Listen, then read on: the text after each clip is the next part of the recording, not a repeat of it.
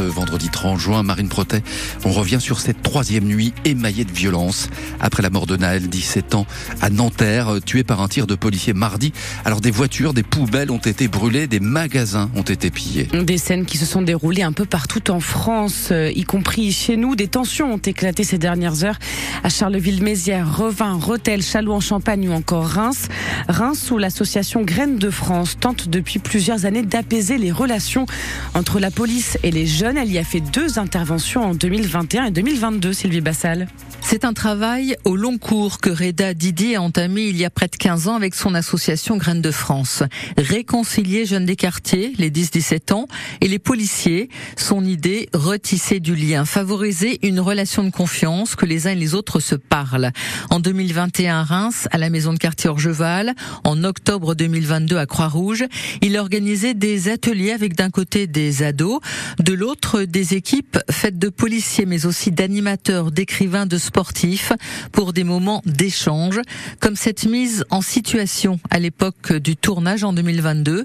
Et s'il n'y avait pas de policiers, on ferait quoi? Je m'appelle Ryan, j'ai très faim car il n'y a pas de policiers pour faire respecter l'ordre. Je dois barricader ma maison car des personnes essayent de me tuer. Et le but de cet atelier, c'est de leur montrer que malheureusement, s'il n'y a pas de règles qui gèrent toute cette vie en collectivité, bah, c'est le chaos total. Si vous avez tiré sur quelqu'un, par exemple, et vous n'avez pas fait exprès, vous allez aussi à aux prisons. J'apprends beaucoup parce qu'en fait, j'ai des remises en question sur, bah, sur ma manière de penser, sur ma manière de faire le métier de policier, même d'en parler à mes collègues. C'est bien parce que euh, tu connais un peu plus les policiers, comment ils sont, comment ils travaillent, etc. Des questions, beaucoup de questions à Walid, policier de Seine-Saint-Denis qui s'est joint à l'association Graines de France. Ça prend combien de temps pour devenir un policier euh, C'est la police, c'est quoi qu'ils ont le droit d'utiliser leur arme La police, elle peut utiliser son arme bah, déjà pour vous défendre vous et pour se défendre elle-même déjà. Alors il faut que vous compreniez que la police, elle, elle aime pas utiliser ses armes, d'accord? Mais parfois, il est obligé de le faire.